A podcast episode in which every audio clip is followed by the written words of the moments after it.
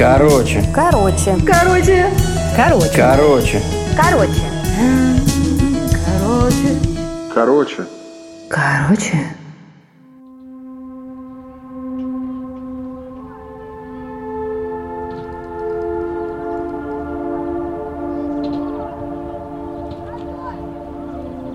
Сейчас я вспоминаю, когда я восхождение делал. 27 августа, да. А в конце июля мне позвонила мама, да, и предложила, говорит, у меня есть билеты на Эльбрус, у нас проплачено проживание и питание, но поехать отец не может. И она предложила мне, мы никогда давно уже не ездили в отпуск вместе с ней, с родителями я давно не ездил, и получилось так, что мне захотелось. И маму не хотелось одну оставлять, и была, возможно, приблизилась ко мне возможность подняться на Эльбрус. Мы очень быстро поняли, что мне нужно ехать. Купили на следующий день, по-моему, билеты. И сразу же я отправился в Москву из Петербурга, чтобы вместе вылететь в город Нальчик.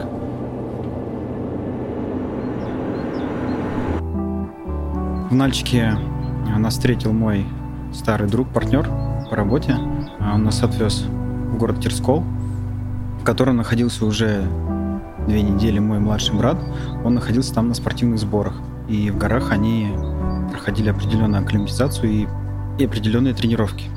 В первый день мы приехали в город Терскол поздновато, наверное, было где-то после обеда. И мы уже не стали делать тренировочный день, не запланировали, но запланировали маленький короткий маршрут.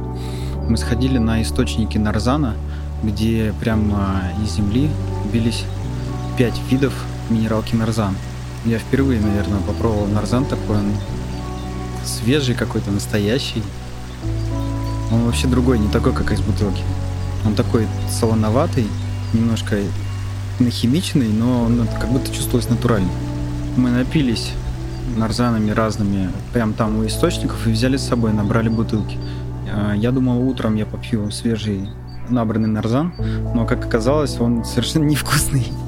Вот, видимо, он с взаимодействием уже с кислородом идет химическая реакция такая, что он далеко теряет вкусные свойства свои и полезные, как оказалось, тоже.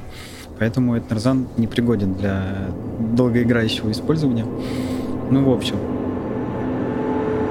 И мы присоединились к их спортивным сборам и начали с ними делать короткие восхождения на некоторые высоты.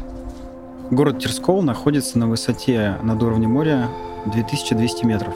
Это уже не та высота, на которой человек находится в городе, где проживает. На этой высоте определенно меньше кислорода находится в воздухе, и организму немного сложно принимать физическую нагрузку. Ты быстрее устаешь, у тебя мышцы быстрее забиваются, и это не позволяет тебе быть таким активным, как ты обычно в городе, в парке бегаешь. За первые 3 дня нахождения в городе Терскол мы делали 3 восхождения на разные высоты, на разные горы. Это были набор высоты по 1000 метров, по 800 метров.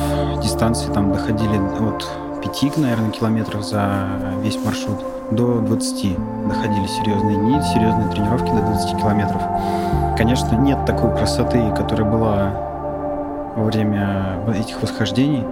Ты чувствуешь себя какой-то маленькой-маленькой песчинкой среди гор, потому что когда ты поднимаешься на очередной пик, на какую-нибудь высоту 3850, ты понимаешь, что ты на высоте 4000 метров над уровнем моря, вокруг тебя, наверное, из живности везде камни, никакой ни травы, ни деревьев нет, максимум может пролетать какой-нибудь сокол или орел, никаких животных, какие-нибудь только ящерки могут бегать. То есть там такие критические для жизни условия, но красота, которая там есть, она неповторимая, и такой нигде вообще я не видел. Горы, на самом деле, очень сильно вдохновляют, чтобы туда возвращаться.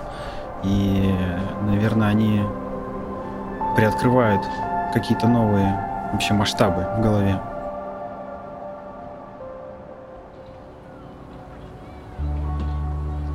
Основная цель нашей поездки, наверное, была больше не приблизиться к восхождению на Эльбрус, а просто провести хорошо время в горах и устроить себе пешие маршруты, пешие тренировки.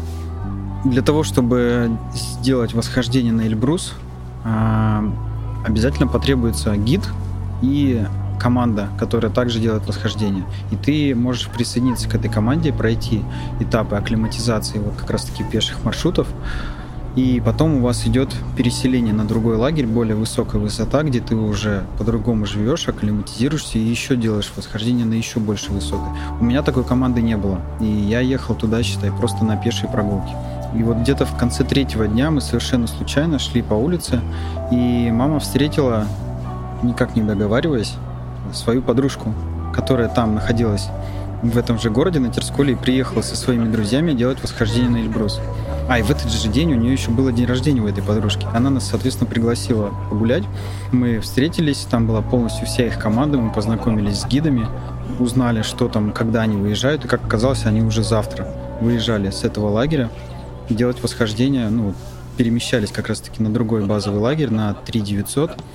Это станция Горбаши, там как раз-таки все склоны начинаются, горнолыжные на Эльбрусе, и там живут в базовом лагере альпинисты, то есть туристы, которые делают восхождение. И нужно было в короткие сроки принимать решение, либо я доплачиваю за присоединение к группе и присоединяюсь к этой группе, и мы уже поднимаемся, и дальше я уже отделяюсь, соответственно, от всех этих детей и мамы, и мы переезжаем в другой лагерь, чтобы там уже более усиленно тренироваться с рабочей группой и гидами.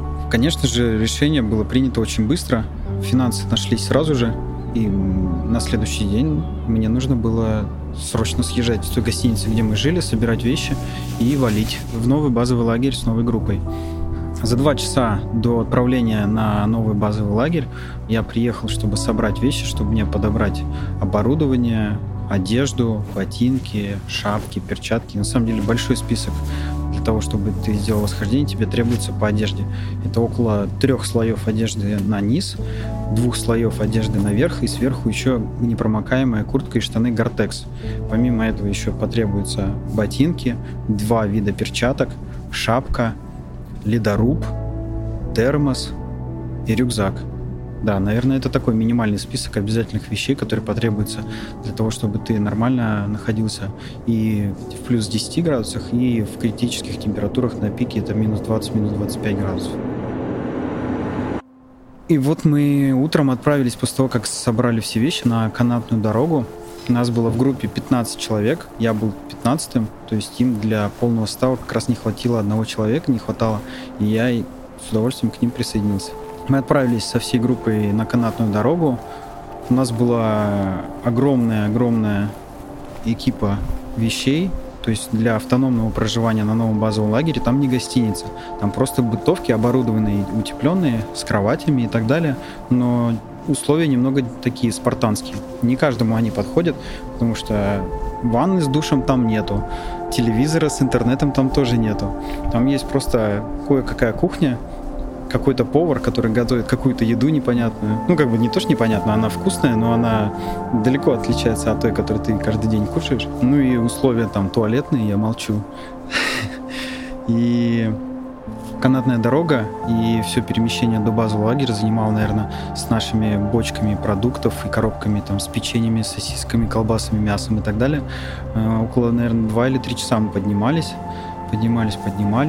Был даже такой случай, мы на последнем участке, там иногда перебрасываешь вещи с одной канатки на другую, и на последнем участке, где канатная дорога была кресельная, то есть там не было кабинок больших для вещей, там были кресельные.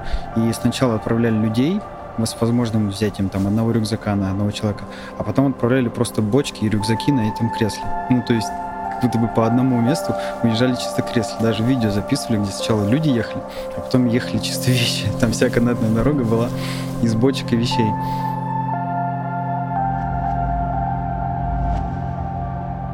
Ощущение, когда мы, наверное, поднимались туда, мы отправлялись как будто бы вообще на другую планету, потому что там, ну вот как я раньше говорил, что живности становилось все меньше и меньше, там такие немного...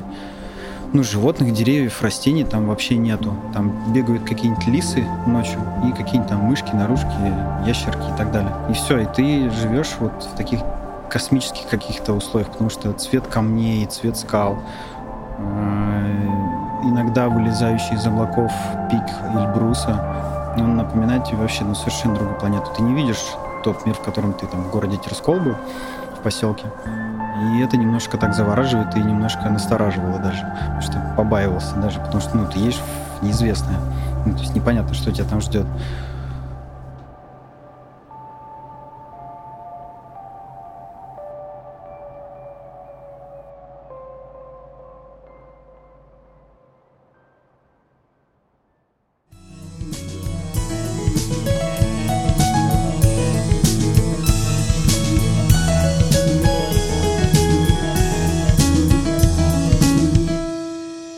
Короче,